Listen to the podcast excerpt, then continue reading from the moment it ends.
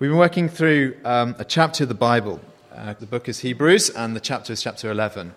And the theme is faith, and he's just a, calling on a bunch of examples of amazing people, men and women, who exercise extraordinary faith in God in interesting and diverse situations. And uh, you have to be kind of dead on your feet spiritually not to identify with something of what's going on in this chapter somewhere. And I trust that um, some of you are going to be stirred up in a new way today. So you can turn your Bibles to Hebrews 11. I think it's page 1755, is that right, where we are? So we're up to verse 29. Page 1755. And uh, we're going to read down to verse 34. Hebrews 11, 29. By faith, the people crossed the Red Sea as on dry land, but the Egyptians, when they attempted to do the same, were drowned. By faith, the walls of Jericho fell down after they'd been encircled for seven days. By faith, Rahab the prostitute did not perish with those who were disobedient, because she had given a friendly welcome to the spies. And what more shall I say?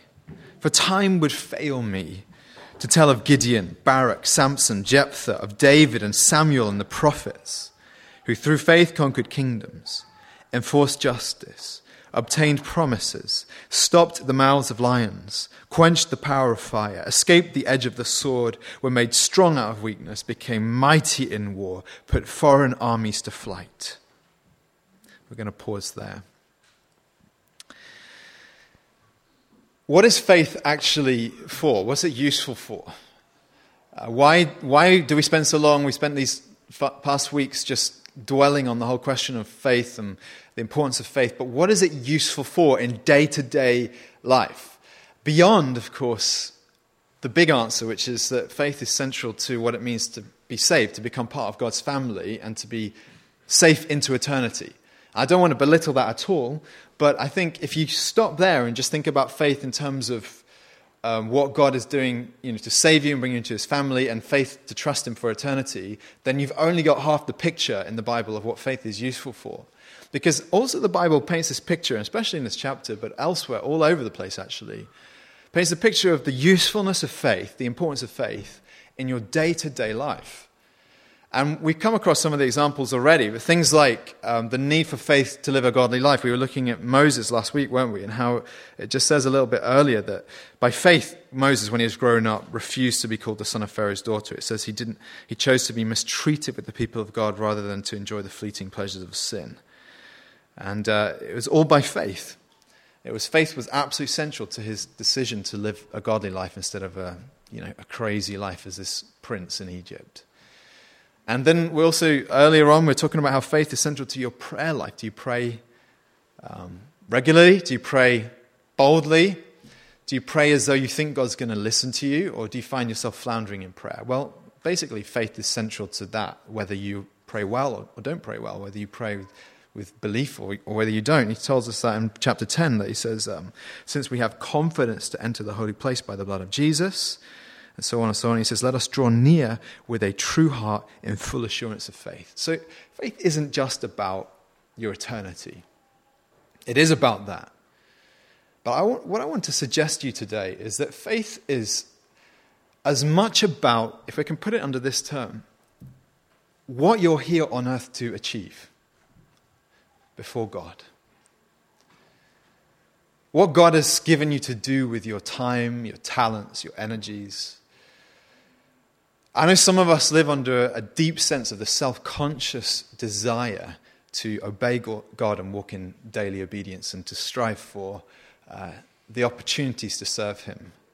But I think just as many of us live unaware that God might have a task for you to do that he might have, if I can put it like this, a destiny for you. But the Bible is absolute in its comprehensive description of God's will and plan for each individual.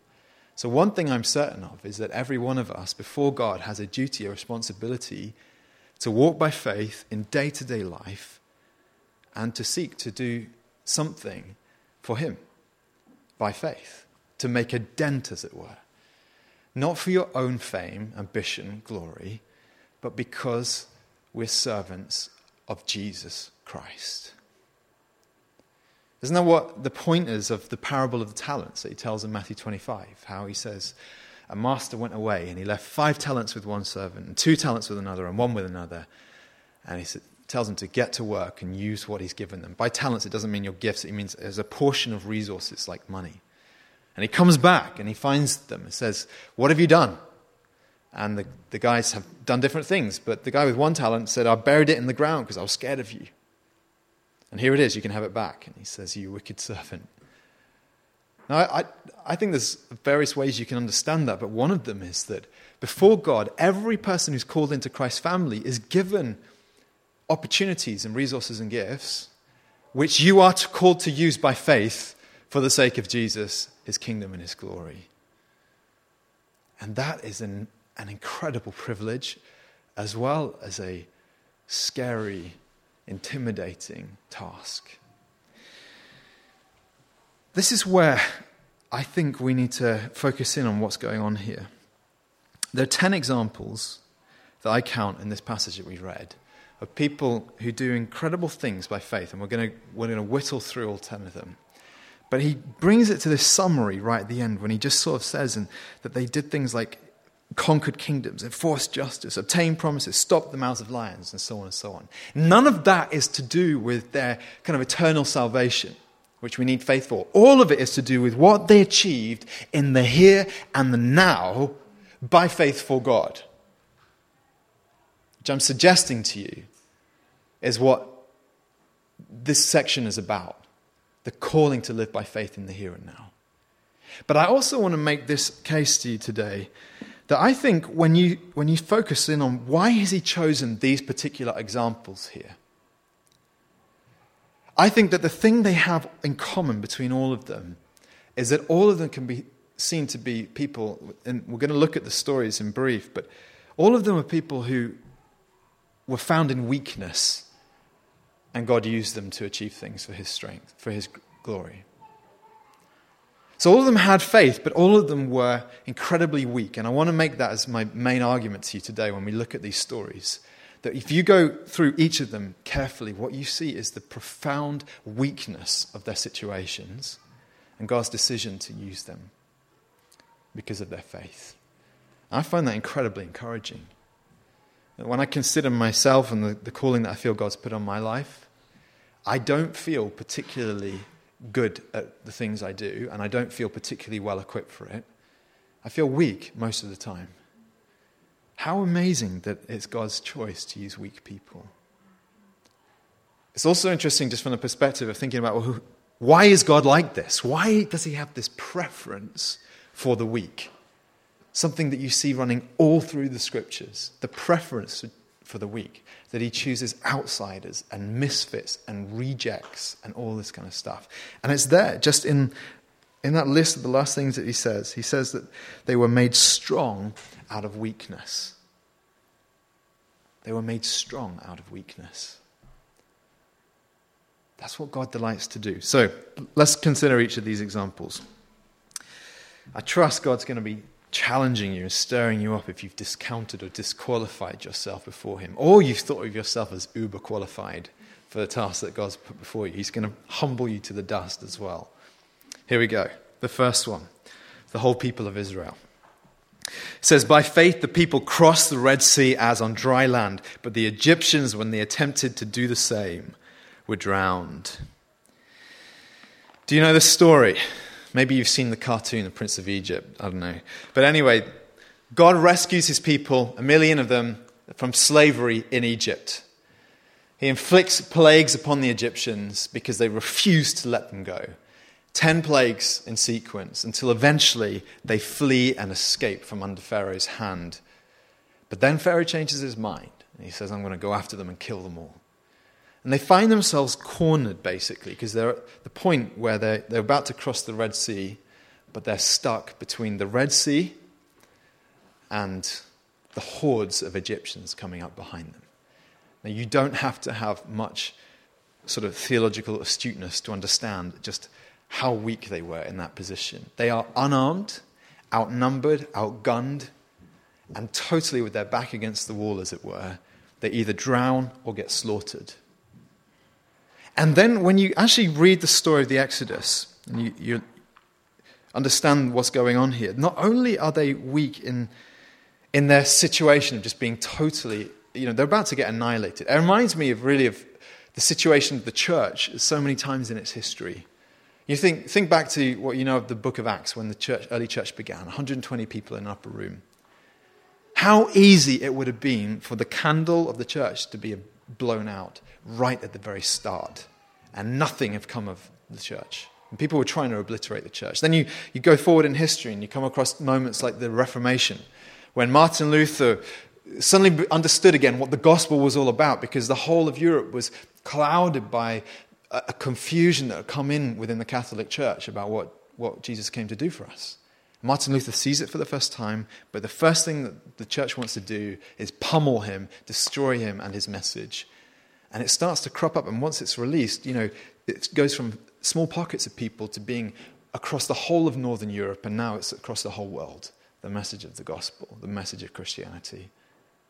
You think about what happened in China in the, I think it was in the 1940s when they, they were expe- the, the missionaries were expelled from China. And everyone thought the Chinese church is going to die. It was already small. And then we hear years later that behind the Iron Curtain, the church has exploded in size. From weakness, God multiplied it into strength. And I take heart because, you know, when you look at the situation in Britain today, the church, people are always talking about how bad things are getting. Religion's on the wane, the rise of the nones, people who on the census want to write, I've got no religion, no religious affiliation. And yet, despite the weak numbers of the church, you see pockets of hope because God never abandons his people. Your back's against the wall, you've got the Red Sea on one side, the Egyptians on the other side. Weak, weak, weak. That's when God most delights to reveal himself. But not only are they weak in their kind of physical situation. You actually read the passage, you find out these people are weak in their faith itself because when they see Pharaoh coming, it says they lift up their eyes and they feared greatly. And the people cried out of Israel cried out to the Lord. And then they said to Moses, Is it because there are no graves in Egypt that you've taken us away to die in the wilderness? What have you done to us in bringing us out of Egypt? Isn't this what we said to you in Egypt? Leave us alone that we may serve the Egyptians. For it would have been better for us to serve the Egyptians than to die in the wilderness. You talk about ingratitude. These people are saying, they're literally saying, we would rather go back into slavery than have followed you out here into freedom because all they can see before them is death and being buried. Now, friends, this is people at their worst. This is people at their most defeated, ungrateful to God, afraid. But there is just the seed, just the tiniest flicker of faith because it says they cried to the Lord. And in that moment of desperation, God shows his strength through weak people. He saves them. He makes a way through the sea. They walk through it and they're, they're saved. Weakness. Here's our next example he goes on. Talks about the people of Israel again, except this is uh, the people of Israel next generation. Verse 30.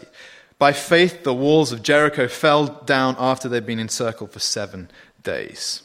This is one of the weirdest stories you'll see in the Bible. They're beginning to march into Canaan to come take the land. One of the first cities they come across is the city of Jericho. They send a couple of spies in who come back and give a report. And then God gives them a strategy for taking the city of Jericho. He says, March around it once for six days. And then on the seventh day, march around it seven times and blow all your trumpets. This is the most unorthodox war strategy in the history of, of, of war. And in fact, they, they don't really have to do much because they, they obey God and the walls come crumbling down. You know the, the story if you've, read, if you've read it in the book of Joshua. What's going on here? God is putting them in a position, deliberately in a posture of total weakness and dependence because He's saying, You're not going to win this by how mighty your army is. You're going to win it by doing something really stupid and illogical.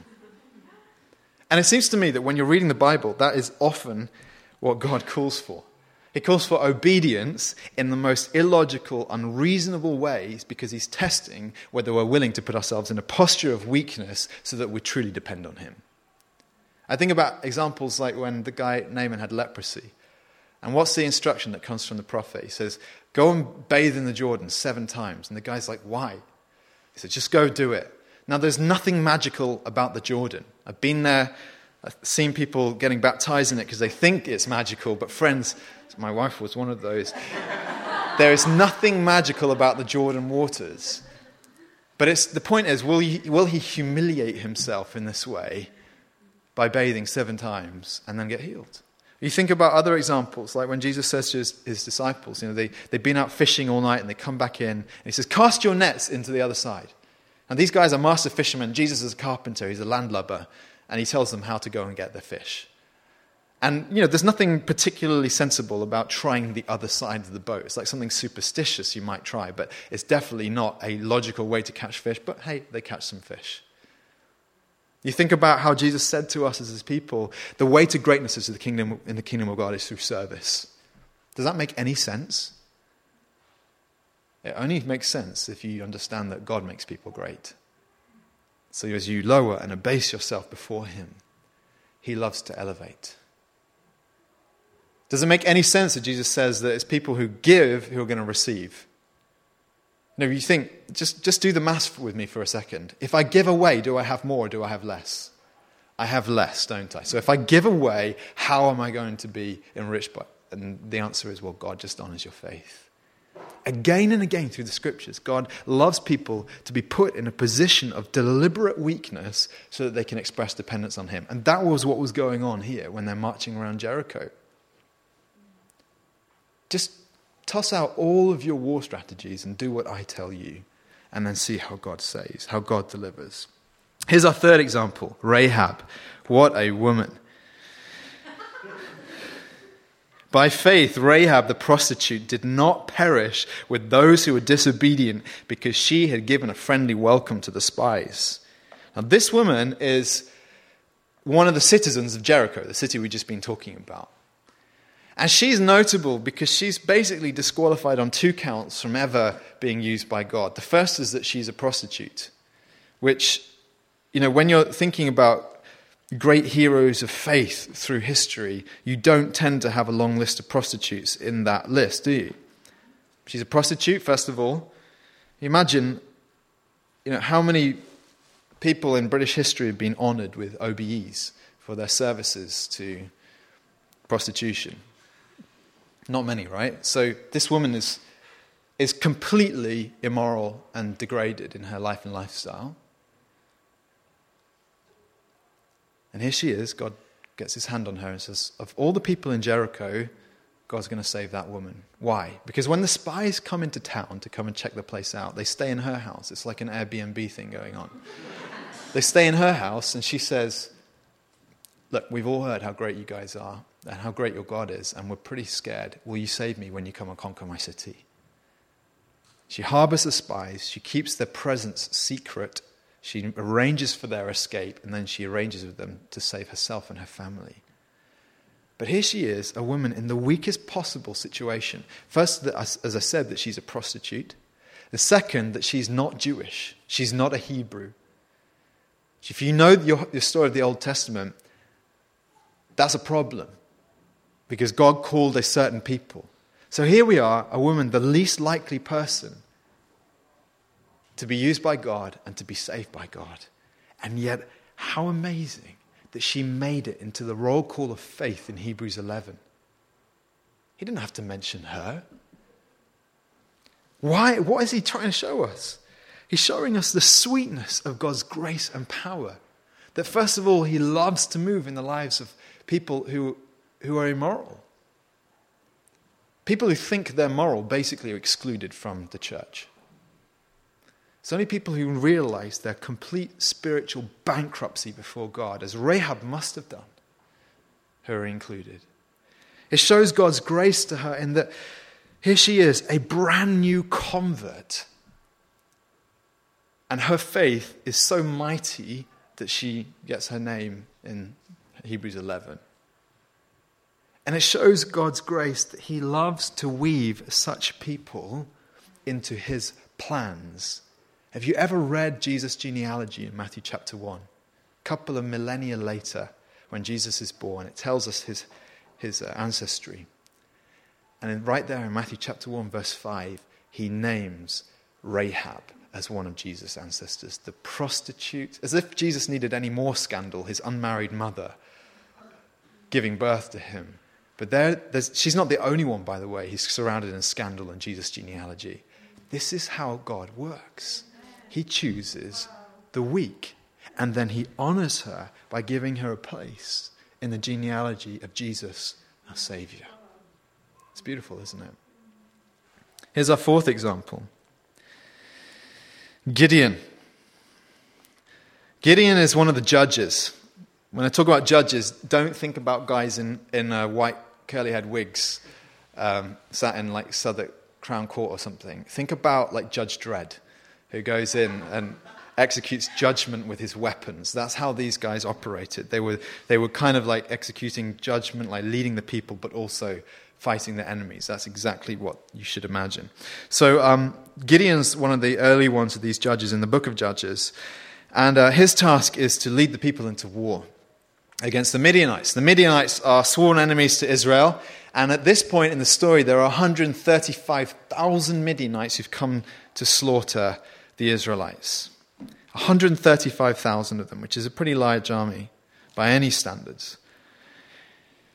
Gideon is weakened on two counts. The first is, if we can use a sort of modern terminology, he has extraordinarily low self esteem. When God calls him and says, I want you to come and lead my people, his answer is, Please, Lord, how can I save Israel? Behold, my clan is the weakest in Manasseh, and I am the least in my father's house. You know, he's the equivalent of like a chaiwala in Slumdog Millionaire. This guy is nothing in the people of Israel. His father's house is considered very weak and minor, and he is considered to be the runt of his father's house. Now, do you think God maybe had a purpose in choosing Gideon? Do you think maybe that was deliberate? So he's weakened by his own sense of lack of self esteem and, and courage. But then also, you add to that the fact that God then whittles down what army he has. So he has an army of 32,000 people. And God so arranges things, you know, it's 32,000 against 135,000. So it's about a, a 5 to 1 ratio there. 4 to 1. Can one of you mathematicians help me out here, please? Anyway, it's not good. And uh, God whittles it down to just 300 men. Interesting number. 300. So Gideon is weakened on not only in his own sense of ability to lead these people, but also just turns around and says, Is this it? Is this the army I've got to beat the Midianites with? And God does it very deliberately when you read the story. You get the impression this is what God wanted all along. In fact, when, when God goes after Gideon, he finds him hiding in the wine press, beating out his wheat. So he's doing it where he's not supposed to be doing it because he's hiding from the Midianites because he's so scared. God chooses the guy who's cowering in a corner.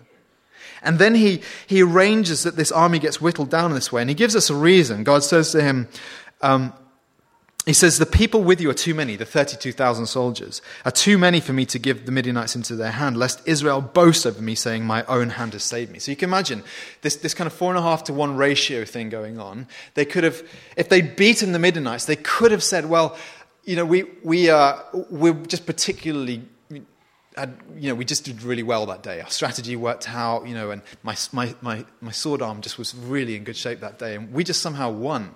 And they could have said, wow, we're, we're pretty special. We're like special forces soldiers. And it could have been explainable on human terms. And God says, there's absolutely no way you're going to beat them that, like that. I'm not going to allow it, just in case you think that you did it. So he says, I'm going to completely obliterate your army down to 300 men. He puts them through a bunch of tests until they arrive at this 300, and then they go and beat the Midianites by this incredible story of how it happened all of it just keeps underlining the thing I'm trying to tell you, friends. Relentlessly, through example after example, we're learning that God prefers the weak. And if you're not weak, he'll make you weak so that he can use you. Isn't this what Jesus said to Paul? When Paul says he was struggling with what he calls a thorn in his side, we don't know what it was. Was it his bad eyesight? Was it a sickness he had? Was it um, a temptation he kept wrestling with? And God says, I'm, in, in praying, he says, I'm not going to re- remove it from you. Jesus says to him, My grace is sufficient for you, for my power is made perfect in weakness. He says, I prefer you when you're in a position of weakness. Because he explains, he says, Paul says, Therefore I will boast all the more gladly of my weakness, so that the power of Christ may rest upon me. For the sake of Christ, then, I am content with weaknesses. Do you feel weak? Jesus can use that. Our next example is Barak. He's another one of the judges, except Barak's job is to beat a different king called Sisera. Sisera is notable for having 900 chariots, which is very meaningless to us, but I take it that that was a lot. Iron chariots. And Barak's main distinction in the story is that when Deborah the prophetess tells him to go and fight Sisera, Barak turns to her and says, I'll only go if you come with me. Now, for us, that doesn't sound like much, but I think for them, just to put it in context, it's a little bit like asking your mummy to go with you to the bathroom when you're a grown adult. In fact, it, that's kind of the point when Deborah turns to him and says, I will go with you. This is in Judges 4. But he says, the, she says, The road on which you're going will not lead to your glory, for the Lord will sell Sisera into the hands of a woman. He's saying, because you've shown such cowardice that you want to bring a woman along to battle with you, God's going to make sure that it's a woman who gets the glory at the end of the, at the, end of the day. Now, why is it that Barak is in this account in Hebrews 11 instead of Deborah or Yael, the woman who actually kills, the, uh, the, kills Sisera? The answer, of course, is because he wants to show us it was the weak one. Barak, the slightly cowardly commander in chief. Then our next example is Samson, every boy's hero. Again, he's one of the judges. He's the man who um, has this miracle strength. In fact, from birth, he's devoted to God. So he's not allowed to, he's devoted to God as a Nazarite, which is a special class of Israelite. It's a voluntary class. It's like signing up to the Marines or something. And this guy is like, here's the thing the Nazarites have to grow their hair, they can never cut it. They are never allowed to touch alcohol or anything fermented. They can't have anything from a dead, they can't touch a dead body. And they've got to sort of abide by all these rules, but then they're kind of devoted to God. Most of the Nazarites were just ordinary blokes with long hair. Samson's unique because God's power rests on him in an extraordinary way. Now, I need to just underline for you at this point all the Bible all the children's Bibles that you've ever seen are wrong because they always depict Samson with mighty flowing locks and massive biceps and pectoral muscles. But that makes no sense because his power was miracle power. So you don't want to think about like Hulk Hogan slash Schwarzenegger going to battle and beating all the Philistines. You want to think about Sheldon Cooper going into battle. And this is what he's like, except that he's also a womanizer. So this guy is Physically, in and of himself, he's weak, as becomes plain when God removes his strength from him. He's immoral, he's a womanizer, and he, his life is just one failure after another. He's pretty stupid as well, because you remember the story with Delilah, how Delilah tricks him, and she says, Tell me, tell me the secret to your strength, Samson, my lovely, my darling. And he goes to sleep and he makes something, he makes something up, and then when she goes to sleep, she sees if it works. So it's like tie my hair into seven braids or, or, or, or, put it in a new loom or things like this. And he keeps, he keeps going to sleep and she keeps trying it. And then she wakes him up. The Philistines are upon you. And he wakes up and then he like breaks the loom apart or he breaks the ropes and he's like, well, I'm Samson. And every time he wakes up and he's fine. And then, and then she tries it again. Except like this is the third or fourth time. And he goes to sleep and he he actually falls for it this time. And he says, If you cut my hair, my strength is gone. And of course, that's when the Philistines come in. His strength is gone. He's taken captive by the Philistines. They blind him, they tie him up, and then they parade him in the temple of Dagon, their Philistine god.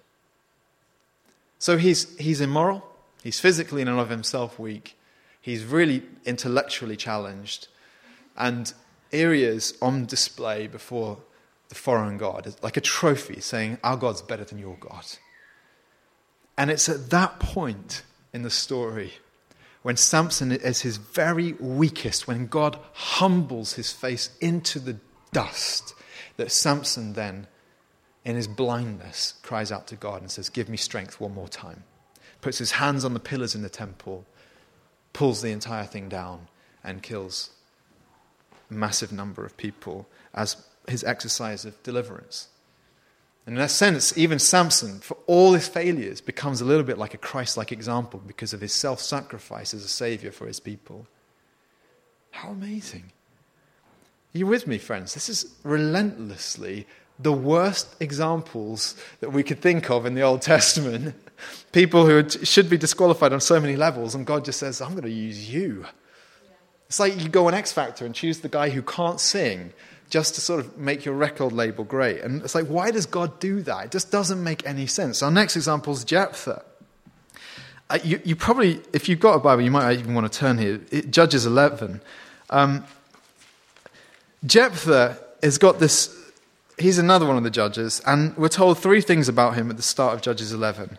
First, it says he's a mighty warrior, but it says he was the son of a prostitute. So he's illegitimate and uh, which obviously is a problem in many cultures and certainly was in their culture. He's illegitimate. Then it tells us that he was disowned by his own family in the next verse. It says, um, it says when his wife's is Gilead. Gilead's wife's sons grew up, which is Jephthah's brothers, his half brothers. It says they drove Jephthah out and said to him, You shall not have an inheritance in our father's house, for you're the son of another woman. So they say, You're not one of us, because your mum is a prostitute, not the, not the legitimate wife of our father. So be gone. Be gone with you, Jephthah. And then the last thing it says about him, in verse 3, it says, Jephthah fled from his brothers, lived in the land of Tob, and worthless fellows collected around Jephthah and went out with him. So it's like he went, you know, you ever been in a pub in the daytime in London?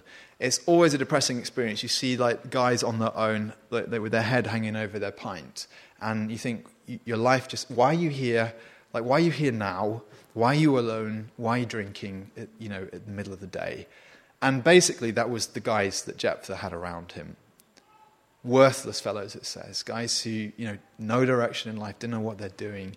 And then, you know, I'm sure you've got the twist in the plot by now, haven't you? Because it seems to be happening again and again. God decides he's going to use this guy. Jephthah, he's the one I'm going to use. His people need some help. He comes in, leads them into battle. It says in verse 29 Then the Spirit of the Lord was upon Jephthah. Just to confirm to you that this is God's choice. God pours out his spirit on this guy, this reject, with his worthless friends. Here's our next example David. Probably the most famous of all the ones we've looked at. David's story is one of relentless emphasis on his weakness. Just thinking about the early parts of David's story, we won't bother with the whole thing. But just a couple of things that stand out. You think about how he became king in the first place. Samuel the prophet is told by God to go and anoint one of Jesse's sons. It looks like Jesse's got about eight sons. Seven of them are in the house, the older brothers. And the first thing he does is, he, when he arrives, he looks on Eliab, who I assume is the oldest, and says to him, Surely the Lord's anointed is before him. In other words, like, surely this guy is God's choice. Look at this guy. Look at his, look at his shoulders. Look at his biceps. This guy can lead the people. And then God just keeps, God says to him, Do not look on his appearance or the height of his stature, because I have rejected him. For the Lord sees not as man sees, man looks on the outward appearance, but the Lord looks on the heart. One of the most searching verses in the Bible. What does God see when he looks at your heart? So he goes through all, all seven of the older brothers and says, No, that's not the one. No, I'm, no, I'm really confused. And he says, Have you got any more sons, Jesse? And Jesse's like, Oh, yeah, I forgot. I do actually. I do have another one. I Just totally forgot about him. He's out in the field looking after the sheep. So obviously, he's the guy who's, who's drawn the short straw. He's out in the field looking after the sheep, which is not where you want to be. Like, and, and God says, That's the one. David. And then, uh, you know, in the next chapter, all the older brothers go out to war because they're fighting the Philistines. They're always fighting the Philistines. And they're out of war, and then this is the story of Goliath. Goliath comes up and says, You know, anyone who fight me can fight me. If I win, we beat you. If, if you win, you beat us. Let's just arrange this by a battle of champions. It's something that apparently happened in ancient warfare occasionally. Except, the, the, the, of course, the problem is Goliath is enormous. And um, David's not even there. Because David is the runt boy in the field looking after the sheep, and someone's got to do that job. But he keeps hearing news that Israel, you know, he was sent by his father to go and give food to his brothers. So he's kind of like, he's kind of the lunch boy, brings his food to his brothers, finds out that, this, that no one's willing to step out into the field to fight Goliath. So he, he's rejected on two counts. Not only is he the brother that Jesse forgot about, but then he's also the one who's not a warrior and doesn't go out to fight. At which point, uh, you know the story. I mean, Goliath is nine foot tall. He carries a spear that weighs 66 kilograms, which I'm guessing is about the same weight as Jamie Harper. So you imagine, in one arm, he can carry a spear that's, that's that heavy. Jamie's objecting. How heavy are you, mate? Oh, 76. Wow. Okay, so I was, I was out by a long way. So um, if you chop off one of Jamie's arms, then that's like how heavy Goliath's spear is. But David, this guy, the reject guy who's, in, who's not even made the cut to join the army, decides, I'm going to fight him. He tries on Saul's armor. It doesn't quite fit because he's probably quite young. You know how before you're 25 and you, you, don't have your man strength and you're still really skinny. And then when you're 25, all the food just piles on. And he, he doesn't even fit Saul's armor. So he's like wobbling around in this stuff. And he says, but the thing is, he has this, this gut defiance. He says, who is this uncircumcised Philistine to defy the armies of the living God? So while David has all these disqualifying weaknesses, the one thing he has is faith.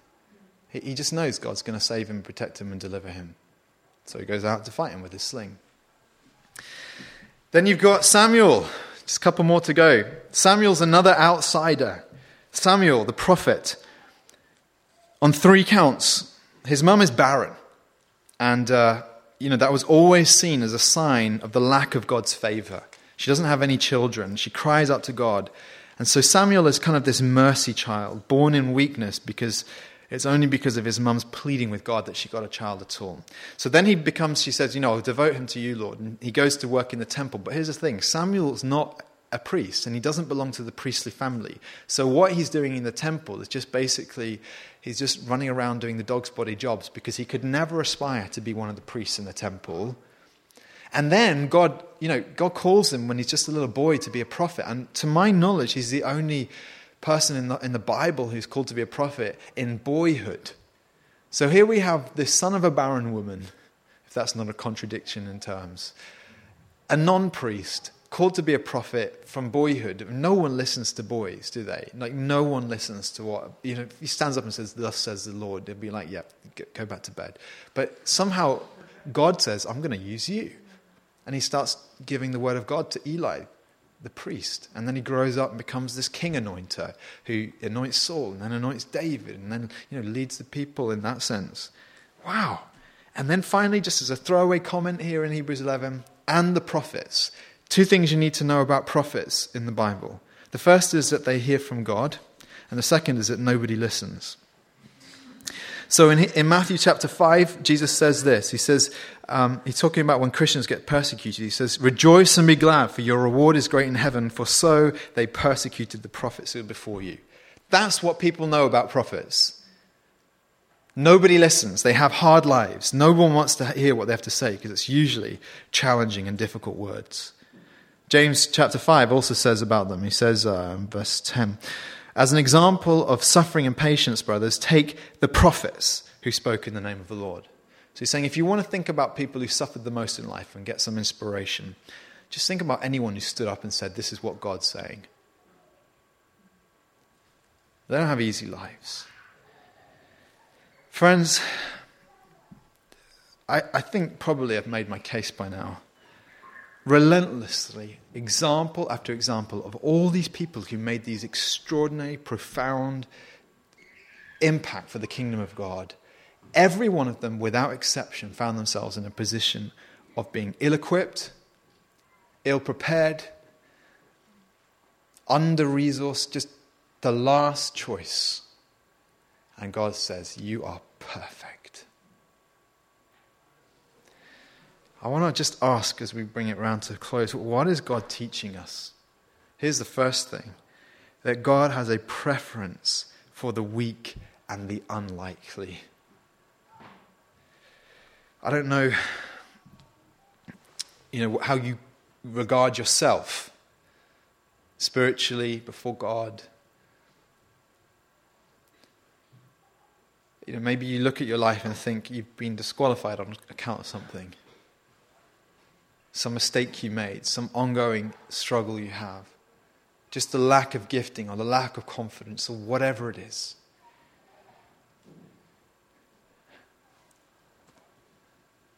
God loves it when we're in that place because it's only there that you start to realize your need of Him. When people feel self sufficient, God says, Sorry, I can't use you. When they come and they're on their knees before Him in desperation, like, you know, like the Israelites, panicking, why did you bring us out of Egypt? And they just, in their desperation, cry out to God. God says, Yeah, I'm going to, that's faith. It's a tiny bit, but it's faith. He does it because he has a preference for the weak and the unlikely. And friends, isn't that exactly where he puts his own son Jesus when he comes to take on human flesh and be born to be our savior? I love it in Hebrews eh, sorry in Isaiah 53 when it says about Jesus that it says he grew up before him like a young plant and like a root out of dry ground. He had no form or majesty that we should look at him, and no beauty that we should desire him. You know, he's, what he's saying basically is that Jesus had a really great personality, but if you walk past him in the street, you wouldn't turn your head. It says he was despised and rejected by men, a man of sorrows, acquainted with grief as one from whom men hide their faces. He was despised and we esteemed him not. So, all the time through the Bible, when God is saying, I'll use weak people, he's teaching us a little bit about his preference and his, his desire to use the weak. And then he puts Jesus in the place of ultimate weakness. A man despised and rejected who will be so despised, so rejected, that he will be put on a cross for you. God's preference for the weak. Another thing he's teaching us is God's desire for faith. Because if you could look at all these 10 examples that I pulled out to you and say, see any other commonality, then you might explain it like that. Let's say if they were all just clever, or all were witty, or all were good looking, or all were just Jewish. But none of those things are true of them. The only things they have in common with each other is, as I've shown you, their weakness, but also their faith that at some point in their story, they trust God, or as we heard in the worship time, they step out onto the water. They have to, they don't have a choice. It's their only hope. They rely on God. God's delight in faith. Another thing you see God teaching us through this is that He loves to show us His glory because this is how He works. What do I mean? I mean that if great achievements were always accomplished in God's kingdom by advantage, by privilege, by gifting, by resources, then where is God glorified in that? If you can explain the power and success of what God's doing in and through his people by earthly means, then God does not get the glory. Which is why, most of the time through history, when you're looking at the power that God puts on His church to start changing societies and nations, as has so often happened, especially in times of extraordinary revival, you always find the church at its weakest before that happens. That's why I have so much hope for the church in Britain today. The weaker we get, the more we learn to pray the more we, God's going to get the glory when He turns the situation around, which He will. When the church is strutting and self confident, or when Christians are strutting and self confident. God overlooks those people. Whatever they achieve, is not Him and it's not for His glory. It's about the glory of God. You crave more gifting, you crave more opportunity. But don't you realize God has put you where He wants you so that you learn to cry out to Him? Here's the last thing it teaches us the pattern of how God saves. Isn't this exactly what it means to become a Christian? Step one realize that you are weak, that you cannot stand on your own two feet before the Holy God and justify yourself in the way you've lived. If you attempt it, you will fail. It's the first qualifier for what it means to become a Christian is that you must humble yourself, and recognize that you are poor in spirit weakness. Then you add in faith. A weak person learns to cling on to God because he is their only hope. And that is exactly what it means to become a Christian. You realize that you have no other hope. And you say, Lord, I need Jesus to save me because I cannot save myself. It's a tiny seed of faith. And God says, I will honor that. And then the result is that not you are glorified through this, but that God Himself is glorified. Because if we, as in the passage Chloe was reading, if we were alive before God found us and self capable and self sufficient, then you know what He did for us was just add a little bit extra and we were okay. But actually, what did it say in Ephesians 2? It says, We were dead in our trespasses and sins slave to, the, to our flesh and to the world and to the devil. And then God comes in and says, I'm going to resurrect you. But God, being rich in mercy, because of his great love for us, again and again, without exception, that is how God chooses to work.